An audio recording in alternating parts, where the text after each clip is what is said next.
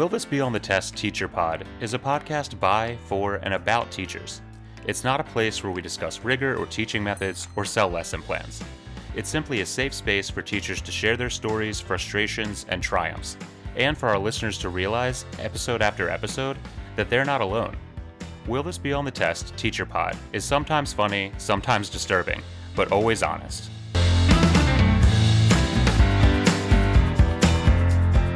Welcome to Will This Be on the Test Teacher Pod? Two teachers explore the realities of education. This week, we are super excited to have Brett Bigham, Oregon's first openly gay teacher of the year, as our guest. I'm your host, Yo Miss. And I'm your co host, Mr. E. Yo Miss, how are you doing?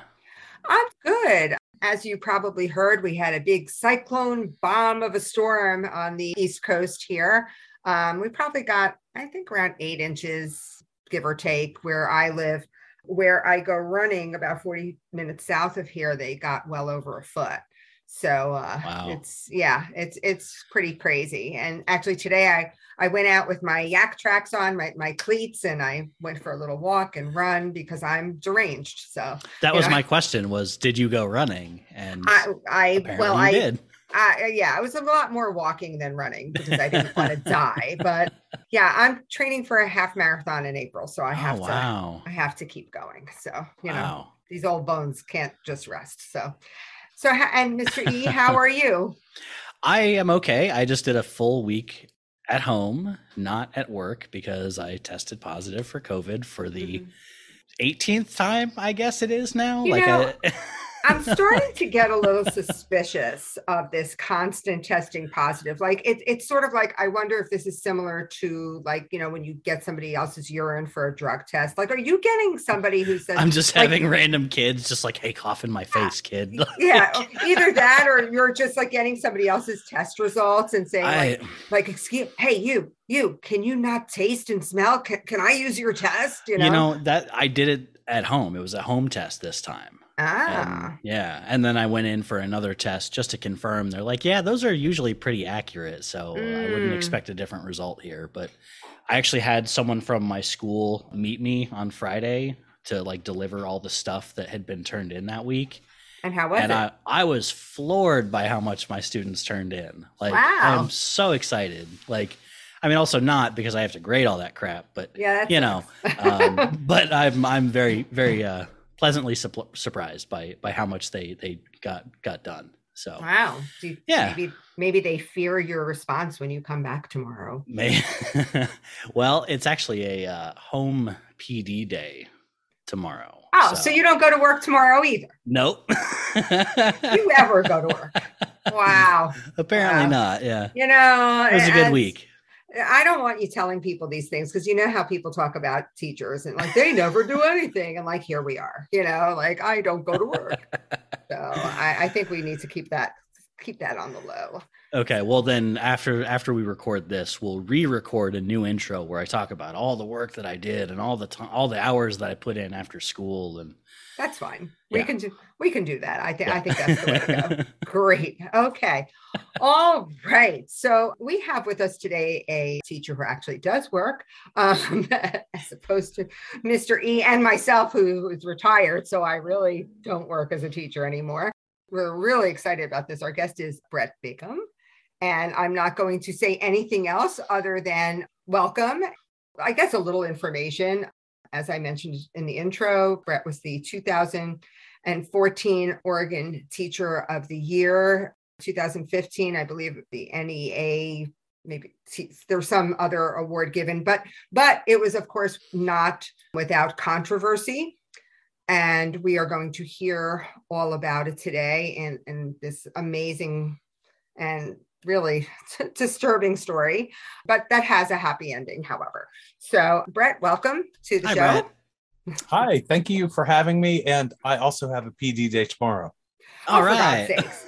great. So, okay. So, you two have PD days. Me, the retired teacher who's working as a, a tutor and an ADHD coach. Okay. I have uh, a coaching assignment tomorrow, a coaching session, and I also am tutoring tomorrow. So basically, the retiree is putting in more you know, FaceTime with people than you guys. Okay. That's just, uh, I'm going to go cry now. Okay. All right. How's it going, Brett? Oh, you know, it's good. I I should probably preface everything I'm saying by sharing with you I have a concussion oh. uh, in school this week. So um, any funny answers I give, I blame on that. Oh wow! How did okay. you get? How did you get a concussion? Well, you know, it's my second one in two months. Um, I got kneed in the forehead this time. Wow! wow. Yeah. I was going to ask I, you if you were playing football or something, but I work at a school for students who have a lot of behavioral needs in the support area. So we often will have students who haven't been in school much or in crisis. And mm-hmm. right now, I just got several new students who basically have never been in school before. Wow. Wow. Okay. Yeah. Wow. That's uh that's tough. And it's tough to get kicked in the head as well. It's I worked in a uh, autistic preschool program in my first my very first job in education. And I remember trying to like dodge out of the way of like flailing and also uh, biting was a big a big Ooh. thing. Yeah, yeah. I I never got bit, but oh, came close a couple of times. So. Oh. Yeah. Well, I wish I could say that, but I can't. oh, yeah. Yeah. You know, you're in trouble when they say, uh, Are you up to date on all your shots before you start working? Oh, you know. So, all right. So, Brett, why don't, if you could, if you could give us and our listeners a little background about, you know, your teaching in your life before the teacher of the year situation and, and what you were doing then? Um, sure. You know, I'm I'm uh, a little bit different than most teachers. I, it's my second career, so I had been out in the world working as a writer for several years and took a job as a substitute in California. They had a big shortage of teachers, and this was in the very early '90s. Okay. And I subbed for a couple months and got called into the office. I thought, oh, oh, I'm in trouble. Hmm. And they actually said, you know, you've been evaluated really highly everywhere you've been. And we have a classroom without a teacher, and we're going to put you in that classroom. So I had a couple months of substituting experience, and suddenly I was the new special education teacher at the Cathedral City Elementary School in California. Oh, wow. wow. No training, no training at all. And kind of just wandered into it blindly and it was the perfect job for me i just really? absolutely wow. loved it um, it was very difficult because i didn't have the training but i grew up with a brother who had some uh, issues going on and as a kid i had always had to manage my brother's moods i'm six years younger than he is but you know you get pretty adept at keeping people on an even keel. Mm-hmm. You know, sometimes when you grow up with a sibling who's got some of the issues we might see in a classroom, so I just stepped into this room with all these kind of mad skills my brother had, you know, taught me over the years. And the job that was so difficult for so many people just wasn't difficult for me. The, the mm. kids, they just really took to the way I teach, and I don't rarely ever raise my voice. It's really hard to get much out of me besides a smile and a let's mm-hmm. let's try it again kind of attitude. And I just I was very lucky. So I I did that for only a year, and mm-hmm. then went back to school. I got a master's degree in special education and then started working in the regular schools here in Portland. When I was doing my minimal research because I wanted to hear more of it from you than than uh, from the internet, I did see something about ability guidebooks that I found really fascinating and also just very heartwarming. So, can you tell us a little bit about that? Oh yeah, I could talk about those all day long. um, I could understand that. So I'm not talking about every person who's autistic, but there are some people with autism that have a really difficult time going out into new experiences, be it a place or just you know going somewhere they've never been before.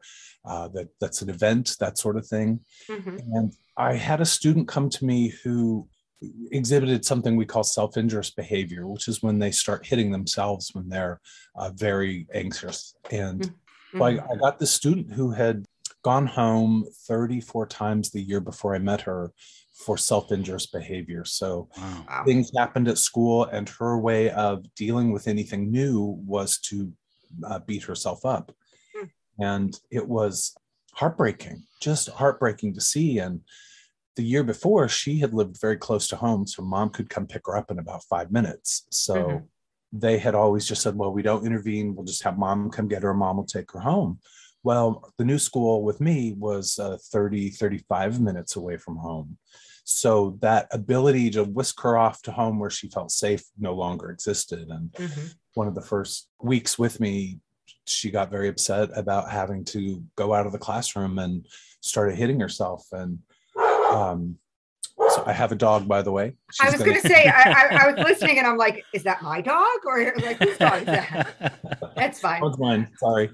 Um, no, don't apologize. I'm sure mine will bark at some point also.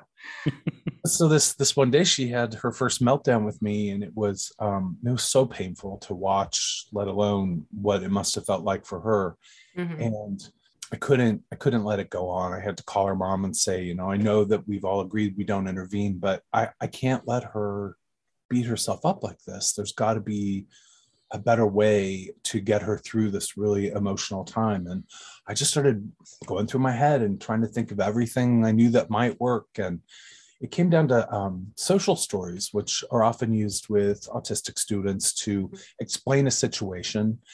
And they have rules when you're a social story, they have to be about a specific person. And I decided what I needed for my student was a similar thing, but about a specific place. So our program went out into the community every Friday. So every mm-hmm. Friday was a potential meltdown for the student. And after the second meltdown, I put in place the an ability guidebook, which is what I called finally came up with later. But mm-hmm. what happened is we were going to go ride the tram here in Portland. We have a tram that goes from the hospital up on the hill down to the riverside. So we were going to ride that tram.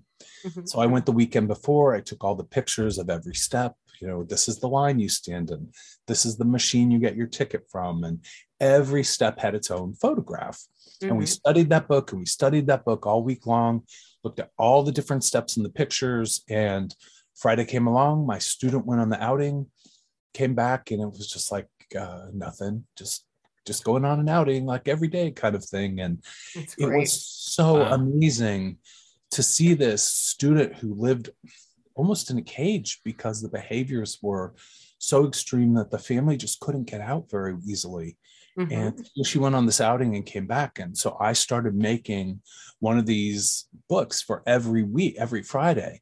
Mm-hmm. And we had no more trouble. So uh, 34 times a student went home the year before I got her. She went home two times the first year I had her and one time at the end of the year that was kind of unrelated. So three times, and I had her for three years total. Wow. Um, only three meltdowns in three years. And That's amazing. Her parents came to me at the end of the first year and just said, Our life has completely changed. We can go places now. They'd never been able to go anywhere with their daughter.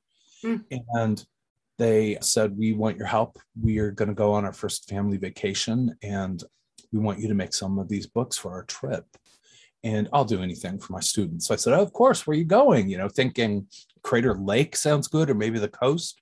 Mm-hmm. They, were, they, were, flying to Hawaii. oh.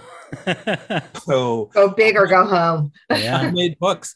But you know, the modern internet handed me the tools I needed. I was able to go in and find people's vacation pictures from when they were inside their Aloha airline jet, which was the same plane that my student was going to fly on.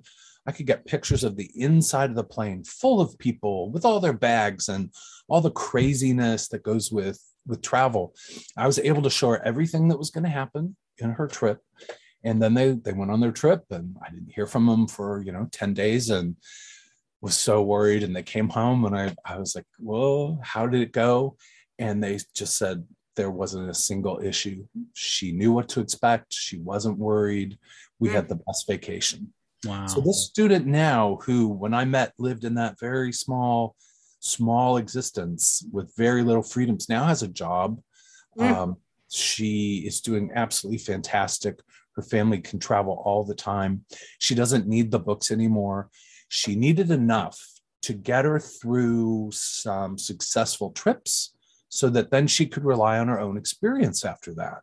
Yeah. And w- what happened with me was after seeing how well that worked, I, I, took all the books I'd made for her. So there's, I think, about 15 for Portland. I put them online, which is well, all the other teachers that you know are going on field trips, they could use this, and I, I hmm. put it out there to share. And um, I hear from a lot of like kindergarten and first grade teachers. They work like really well for younger students going to a museum for the first time, or mm-hmm. um, so they yeah. they have this double purpose, which I didn't expect, but I'm grateful that it's there because it brought a lot more attention to the books because more teachers could use them. And it was soon after that that I was named Teacher of the Year for the state of Oregon, and that was part of why. And mm-hmm. what happens with teacher of the year, I, I, thought I won a little prize and maybe I'd get some school supplies, but you actually you are given a second job. You're like, hey, you're now the representative of education for your state. And I did 179 events my first nine months Ooh. as teacher of the year. Wow. it was crazy. I had no idea, but they were sending me to all of these. I was going to DC all the time. And so I just kept making books. If I went to DC and had a chance to go to a museum, I'd go to the the museum, I'd make a book. And mm. I've continued to do that since then. And at this point, there are over 170 of these books. Mm-hmm. There are 40 different countries, and people have stepped up and translated. So there are books in six languages, and they're all free wow. online.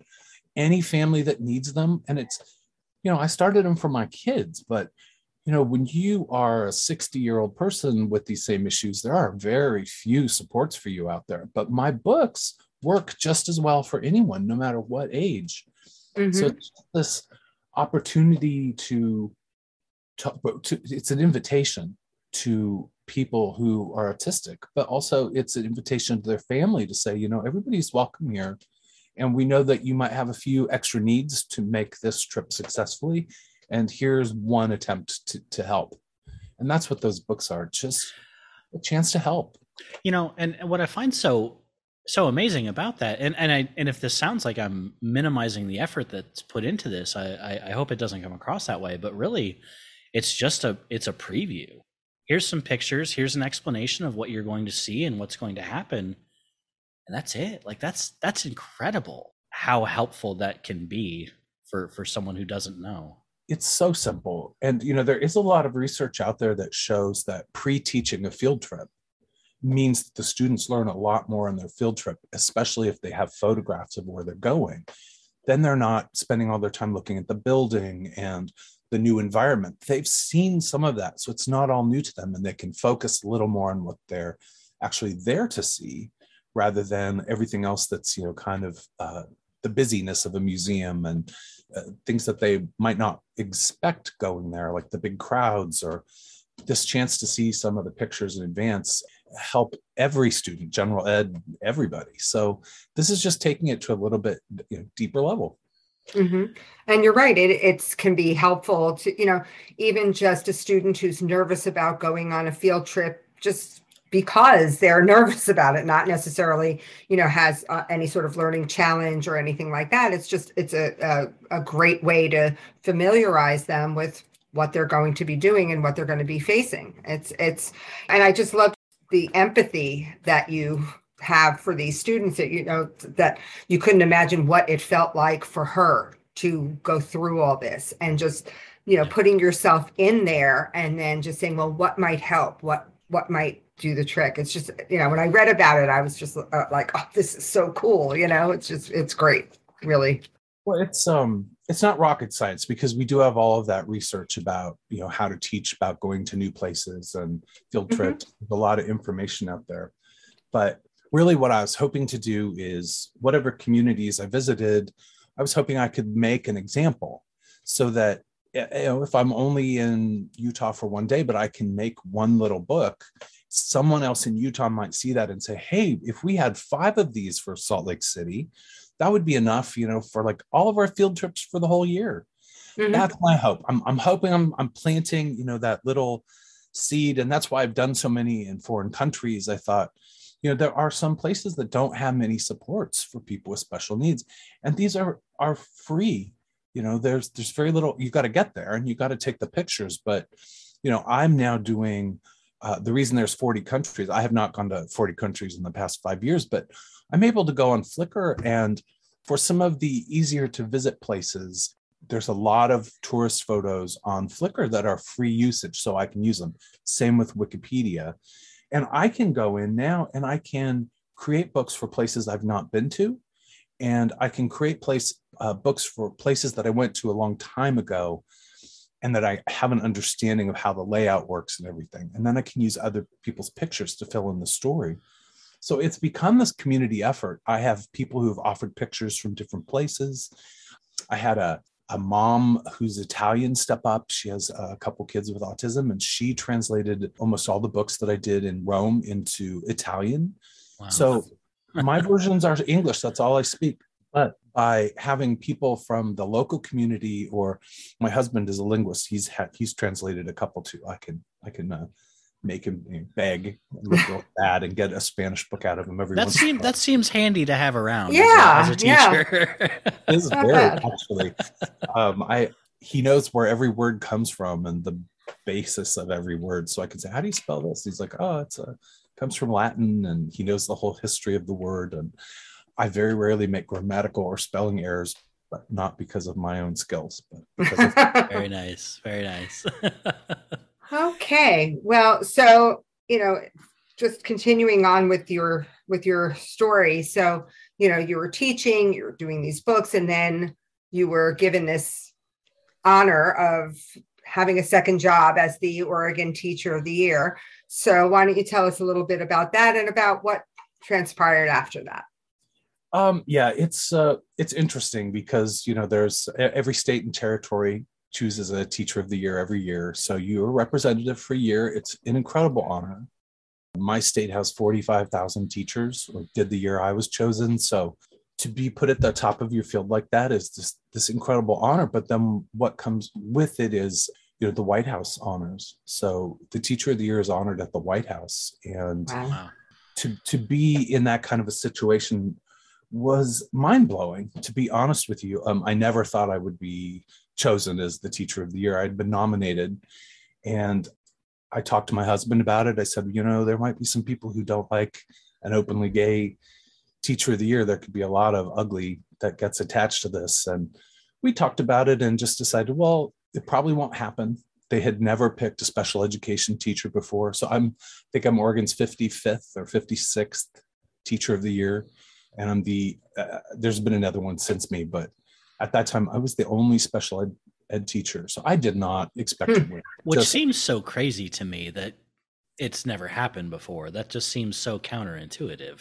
Well, you know, it to, to be honest, it's part of the system, and yeah. special education does not get recognized very often, and there are a lot of reasons for it. Some some of those reasons are not good, you know, that we're ignored and our students are ignored. It does happen.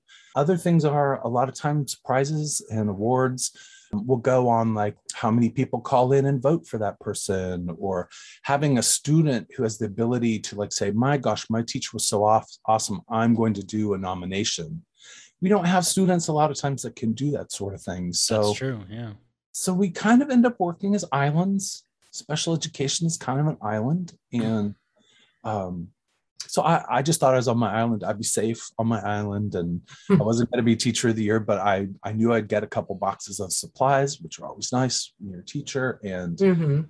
I even went to my superintendent and I said, you know, I'm openly gay teacher.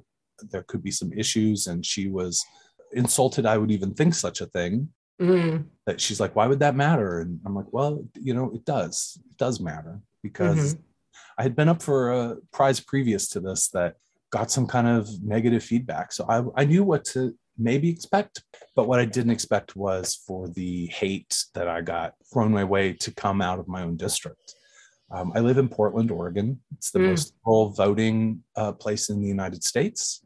Oregon gets an extra congressional seat because we are so uh, democratic in our vo- voting that we've been rewarded that way by the Democratic Party. So we have a history of being very open minded here. So it was a, a bit of a surprise when I won. What I didn't expect was after giving my very first speech, my supervisor came to see this, and this is my past supervisor, mind you. This is a district I'm no longer with. So when I say my district, I mean my old district when I gave my speech, I mentioned my uh, partner and thanked him, you know, for not only supporting all the good work I do, but also for funding a good portion of it. You know, my my husband has never once said you're spending too much at school.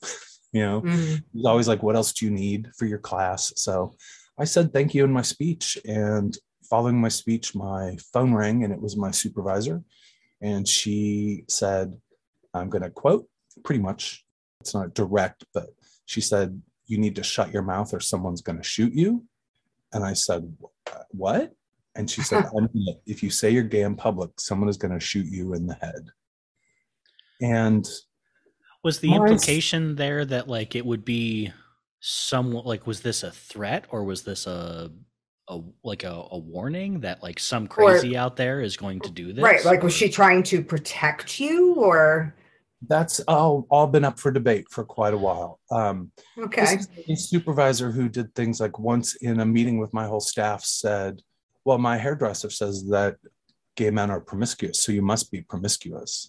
Wow. In a meeting at my school with all of the people who work underneath me um, and that I supervise. So I expected craziness from this woman. My God. At the time, I took Whoa. it as her just being over the top but what I found out later in the after it was investigated that she actually did return from the speech to the district and was telling people I had to be stopped. I was going to destroy the district. There must be a way to shut me up. So she began a plan on how to get me. Luckily for me, the plan was put into writing. Um, mm-hmm. Unlucky for me is that once the district saw that these plans were that the orders were in writing, they decided to go after me because if they could destroy my career, they would not get in trouble for what she had ordered. So I'll, I'll tell you what my written, these are written orders. State had a copy. They're in the investigatory papers if someone wants to do their homework. But my written orders were I was not allowed to say a single word 24 hours a day, seven days a week, unless she had approved of every single word coming out of my mouth in impossible order, of course, but it didn't matter. I was being put in a position where anything I said was now violating uh, her rules. Right. I was told I could not write anything without asking permission first. And then I could write it and give it to them, and they would decide what would happen with it. Uh, an interest, you know, I was asked that week for an interview by the New York Times and was told, no, you cannot do the interview with the New York Times because we don't know what they're going to ask you well, because I wouldn't provide my answers. And I said, well, I don't know what they're going to ask me. And they said, well, then you can't do it. The third order was I was not allowed to speak to any person or group unless she approved of the person or the group. The first time they denied me uh, a visit was to speak to a high school group about teen suicide prevention. And they sent me an email that said, You are not allowed to meet with these students meeting with these students has no value to this district. Oh, um, okay. so that was order three, and the fourth one is the best. I saved it for last, and that was oh, oh it gets better than this. Oh, okay. I was ordered that I would bring all personal mail, ingoing and outgoing from home, for her to open and read to make sure that in my private mail I was not saying something that she did not approve of. Now, clearly, all of all of these really are clearly a violation of your rights. And as long as both even if you were spoke during the school day or as as a teacher as long as you make it clear that you're not speaking in representation of the district but representing yourself you are in the clear. So every single thing she said in those in those orders are are illegal basically I actually went home after the the meeting and shed a few tears. And uh, next day, I actually tried to resign my position. Hmm. Was at that point, you know, just a couple weeks before heading to the White House for White House honors, and I just decided I can't, I, I will not be treated like this. I, I won't have my rights of free speech taken away from me without putting up a fight, or at least, you know, I'm going to walk away rather than be somebody's puppet. So I resigned, and the response I got was, "You, we won't accept your resignation. You've signed a teaching contract. If you don't fill it, we're going to go to the state and try to get your license taken away." Probably an empty threat, but there I was at this moment. And, and actually, no, I shouldn't say that. Not an empty threat. The school district did not give me empty threats. They threatened me constantly and they followed through on all of them. And honestly, they can actually do that. Like I know, he, I don't know, you know, every state is different, but I know in New Jersey, when I was retiring, I was told I had to give 60 days notice when I retired, when I resigned my position. And if I didn't give that 60 days, they were going to lift my license uh, only for a year, but they would. So it's it's pretty yeah, common. it's also a pretty common thing here in, in Arkansas and I I think Texas as well, Arizona, depending on, yeah. you know, the circumstances. Right, right. Well, my circumstances were I was not willing to give her my mail. yeah, that's so uh, fucked up. I just I can't even. I well, just I, I did take in mail so that after they didn't take it in, I thought, you know, I had just I had the absolute honor. Hillary Clinton was in town. I invited her to my classroom. She invited me to an event. I got to have a private meeting, not uh, semi-private meeting with Mrs. Clinton. I got a portrait with her, and we just had a chance to talk about special education. It was just a lovely, lovely moment. And mm-hmm. I had invited her, and when I got the message she can't come, but she'd like you to, you know, come to her event, I expected just to go see it. I didn't expect any time with her. I didn't expect a photo with her. But what I really didn't expect was when she saw me, she went, You, you're the special education teacher. And she had, at that point, there was some news about my room.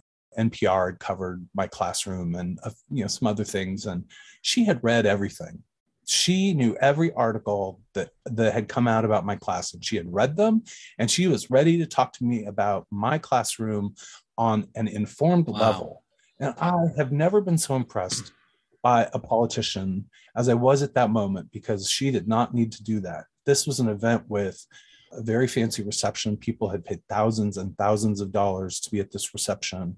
And I was kind of the country mouse, you know, I was invited um, on, on my merit. And there were people there who had very deep pockets who would love to spend some time with her. And she wanted to talk about my students. So that was lovely. But one of the pieces of mail that I turned into my district was the thank you to Secretary Clinton as well as a, a, letter to Secretary Arne Duncan, who was the sitting Secretary of Education. So I actually did take in my mail to my district because I wanted them to open that letter.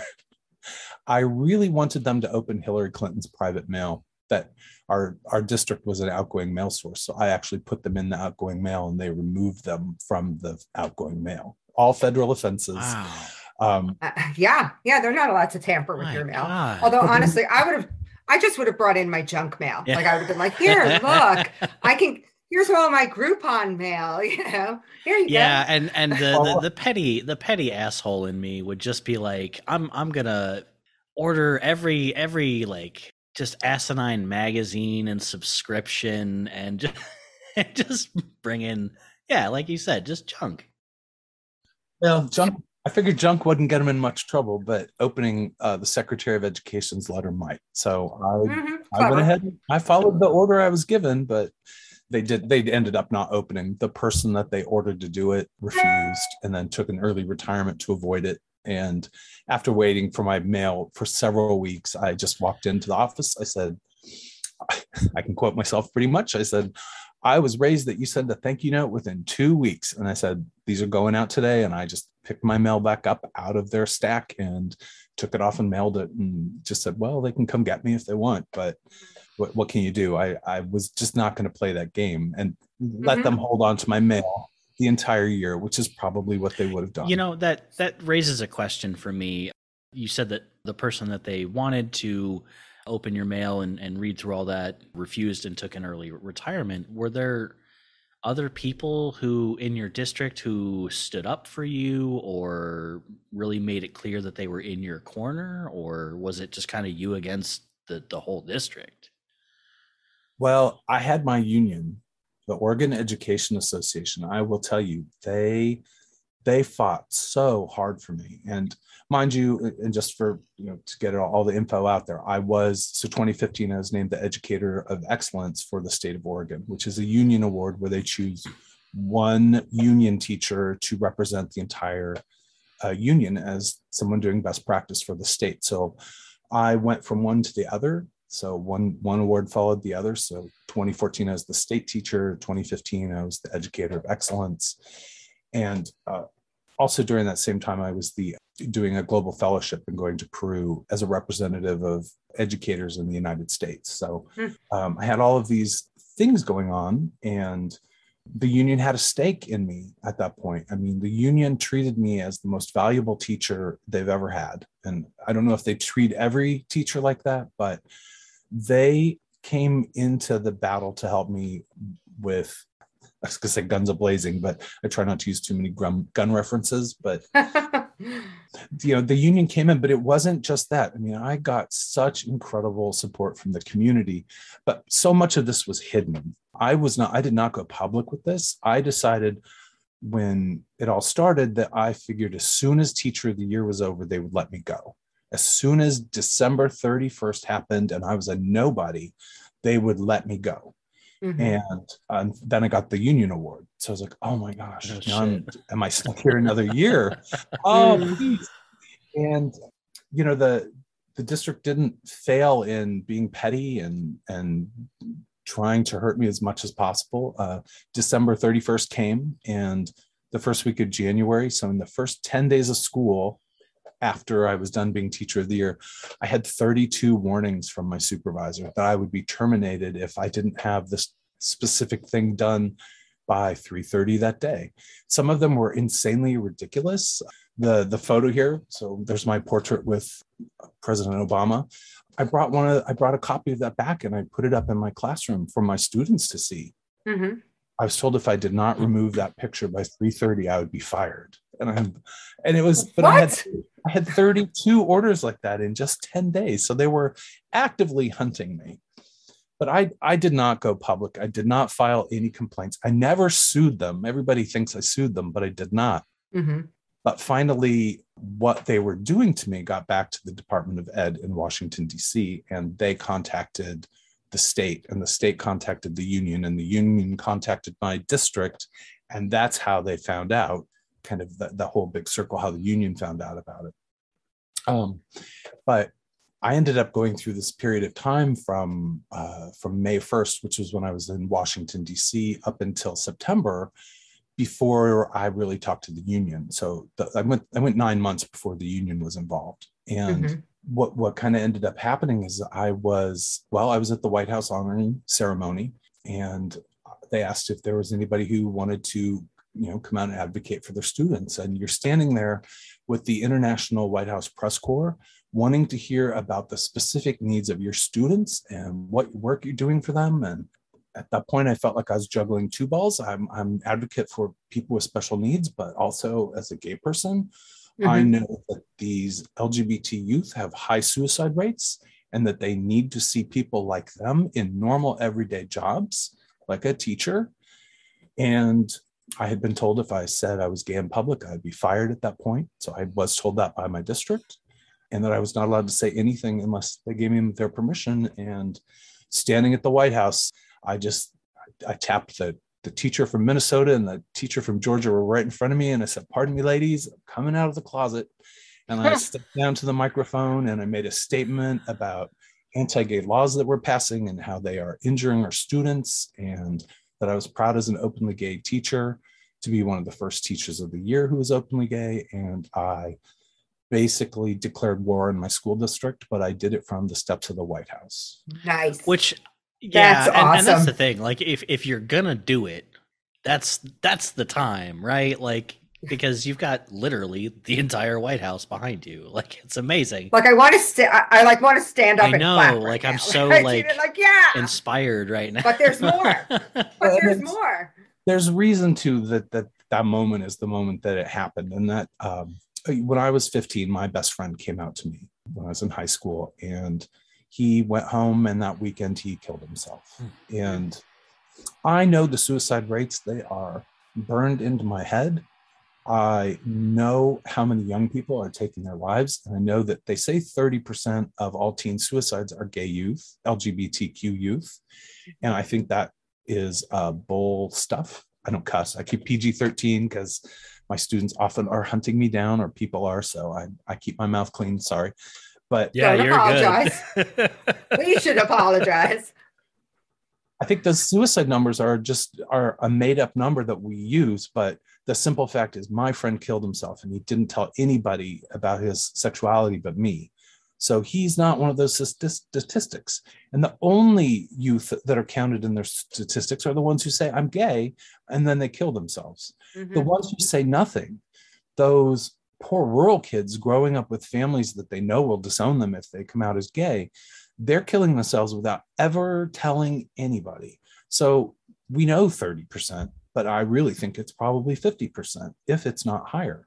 Mm-hmm. Because well, my heart tells me that that's right. And I'm, I'm sorry, but I do, I'll argue those numbers with anybody. But, you know, it comes down to LGBTQ youth need to see people that they see themselves into, and they need to see them alive, and they need to see them at 57 with their white beards, and they need to know that they have a future.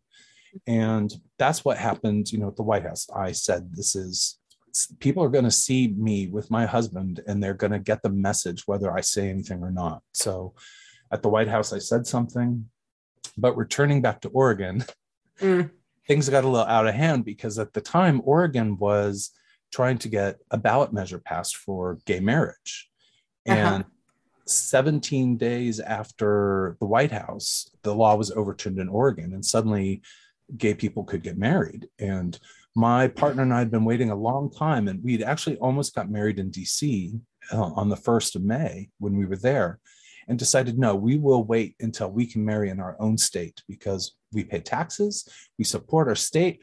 I am a representative of all of the educators and students in my state, and I should be able to get married there. Mm-hmm. So we didn't do it. We went home and they changed the law, and Mike and I headed down that day to the courthouse, and the press met us there. Wow. So I should point out here that my husband is extremely shy he when i met with hillary clinton he was invited and i said are you going to come and he said why would i do that and he stayed home and read a book because he didn't want to be in the center of any of this attention very very very shy Aww. so we end up going to buy our wedding license where you stand in line just to pay your $50 and fill out the form with mm-hmm. someone with a camera filming and a still camera taking shots the whole time and a news reporter following us.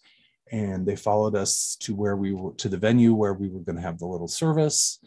And while we had walked because it was close. So we're just walking down the street with a film crew and a photographer and um, we get there and the all the other press realized who i was and forced their way into the room so there's 15 tv cameras and i'm under this order if i say i'm gay in public i'm fired and i let mike decide i said mike you know this is your choice and bless his heart, he just said, I have been waiting so long to marry you. Let's do it. So Aww. poor Mike, you know, we got married in front of basically on live television. the Oregonian, which is our big paper here in Portland, had 45 pictures on their website the next day. And we we were able to send this huge message mm-hmm. that, you know, that, the teacher of the year is that's his husband. And we didn't mm-hmm. have to mm-hmm. say anything, just the pictures of us together. And as you see in the story how things keep Brent, snowballing. I'm literally crying um, now. oh, oh, I'm not to the sad part yet. So, so I'm supposed to ride. So this is now mid-May, and I had gone to the Rose Festival, which is our big city festival here. That every year there's a giant parade, and it's the biggest thing in our city. And I had gone to them when I got the award and said, You guys have never done anything for people with special needs. Can I help make it happen? And they embraced me. They were like, Yes, yes, yes. You know, what can we do? Come in. We had meetings. They had their mm-hmm. first special needs events ever. But then they uh, said, You know, we've never had the teacher of the year ride in our parade. Would you do that? And I said, Yes, you know, I'll do that. And it seemed like a crazy thing to do, but I was like, yes, I will do that. And then Mike and I got married, and we got the phone call that we would like you and Mike to ride together. You'll be the first gay couple to ever ride in the parade as our honorees. And or Mike, who's so shy. I was going to uh, say, poor shy Mike now is going to be on a float in a parade. I mean, that's like the thing nightmares are made of for somebody that shy. Half a million people line the oh. Portland. It takes half of a day Oh, and uh, it's also on live live television. So they they figure another half a million watch it on live TV. And we rode through and we waved. God the, bless Mike. The thing was is that they they have giant speakers set up all through the parade route, and it goes all through downtown. It takes the whole you know it's like five or six hours oh, total. Oh man. every couple blocks, there's a giant speaker, so everybody can hear the announcements the entire route. And I, am I'll give you a quote. Uh, these things are all burned in my head if you haven't noticed. Ladies and gentlemen, please welcome the Oregon State Teacher of the Year. He is the Brett Bigham. He is the first special education teacher to win this award. And people are just the warmth and the love you cannot imagine. And then they say, and riding with him is his husband, Mike Truay, in a 2014 Camaro convertible. And then they go off in the car. Oh, God. But so every couple of oh, blocks no. all through the city, they're announcing this and they're announcing this. So, oh. you know, you see a parade on, you know, and you think parades, oh, they just kind of go. Well, they don't. Parades don't do that. Parades go a little ways and then they stop uh-huh. and they sit there for a while right next to like large groups of people and they're all talking to you they're shouting to you and mm-hmm. you got to one section where they hadn't done the announcement yet and there's a sign on the car that says teacher of the year you know brett bigham and then mike and I are sitting there and and she goes what this lady stands up and she goes which one of you is the teacher and mike points at me and she goes well who are you and i yell that's my husband and she looked and she looked at us and you could just see her processing and her whole family the whole family was sitting there. You know, people like low, you know, they bring their chairs and they all get all set up and they're all looking at her. And then she starts going clap, clap, clap, clap. And suddenly all her family starts clapping. And then it just spreads out. And it was so amazing to be welcomed like that. And we did not hear one negative thing hmm. the entire trip. The next morning, I show up in my classroom and I get a creepy feeling like, you know, someone's walking over my grave. And I turn around and the superintendent of my school district is standing in my doorway. Mm-hmm. She is beet red. There's a vein throbbing in her forehead. And she is that phrase, if looks could kill, I'd be dead, I tell you. And she just stared and stared and stared. So I finally, I didn't know what to say. I just said, What? I didn't say anything. I only waved. And mm-hmm. she, she mm-hmm. stormed out of my room. And from that moment on, from that moment on, I, my days were numbered. They were after me more than ever. Okay, I, I have two questions right right here. First of all, is that the same superintendent who initially said, "Oh, I don't understand why you're concerned, like why you think this would be a problem"? Yes. Wow, the turnaround yes. okay. there. Like that's yeah, incredible. so that's a change. So this is why I my case was so cut and dried, why the state investigation came out in my favor. I had all this paperwork from my district that had been filled out just months before this because you don't just go be teacher of the year you get a nomination and then they start interviewing everyone you work with and mm-hmm. you get vetted very deeply and they had to write in writing uh, their case for why they thought I deserved this award. So that superintendent had written, "I was the best teacher that the district had ever had." Mm-hmm. Nice thing. Pretty ringing say. endorsement. Then I'm told. Then I'm told if you say you're gay in public, you will be fired then I fight back, and suddenly I'm the worst teacher in the world, and they fire me. But there was no grounds for firing. There was mm-hmm. nothing on my record except all of these incredible letters that they had written so that I would be considered for these awards.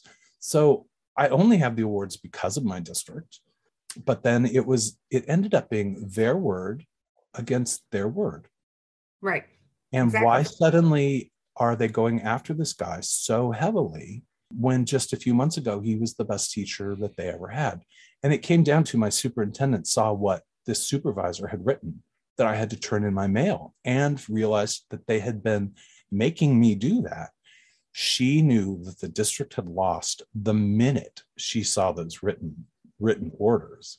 Mm-hmm. Her decision was if they destroyed me, they would get through it okay. So they tried to destroy my career and to make me look like I did something bad in public. And you'd like to think a school district wouldn't do that, but I'm here to say that in this case they did. I do want to put out here now because this is about when people start Googling what the name of this district is and they want to start sending them some nasty messages. So every single administrator at that school district was fired or removed from their position. Um, I, I too was fired, but I was put back in my position. But the superintendent was fired right after me, or right before me, excuse me. So they fired her. They removed the head of special ed. They removed the woman who was my supervisor. All of these people were taken out of out of it. The only one who remained at the end of my my getting my job back was the one person who had actually done the right thing. He is the one who fired me under orders from the board. so he fired me, but he is the only one I have any respect for because he actually did try to be an upstanding person and kind of fight it a little bit. Here's my my other question just at this juncture, but you know, I feel like people are being very supportive. I mean, you know, you're talking about this parade and people are just being warm and wonderful. And we all have this vision of, you know, Oregon, as you said, it's a democratic haven, what, you know, all of that. And I feel like the superintendent and I guess your board of ed, like they sort of didn't read the room. They just, I, I don't, I, I'm trying to figure out why they thought that this would be something that they're the people who voted them in would support. Well, I, I don't think they expected me to fight back. I okay. thought they, I think that they must, well, okay, I'll be even clearer than I'm a heart attack survivor. So the year before all of this, I had a widowmaker heart attack uh, in my classroom. So Whoa. my health was pretty sketchy at this point, And I was supposed to be like staying calm and having like a mellow existence. And I thoroughly in my heart think that these people decided if they could stress me out so much it would destroy my health and then I would disappear. Wow. And I know that sounds ugly, but these people hold no stops in being ugly. I'll, I'll share you this is an example of, of where their minds were and how they saw their position of protecting children. My supervisor was having her wine of the month club delivered to the building where my students are my students worked in the mailroom, so they had contact with these boxes of liquor, excuse me, wine. So I would go in every day that my students worked in the mailroom and I would make sure that that box had not arrived. Well, I get called up to her office and she says, I want your students to start cleaning my office. And I said, absolutely not. And I gestured to her several boxes of wine sitting on her shelf in our administrative building at the school district where my hmm. classroom was. And she laughed at me and then ordered me to have my students clean her room. Well, I never allowed it. I, I simply would not allow it. But the district finally, when the union got involved, um, did an investigation and they hired someone to come in and do an investigation. And one of the things they asked me was, why is it such a big deal they're too retarded to read the box? Wow so that was that was my first inkling that this was not going to be an investigation that was taking the side of protecting my students.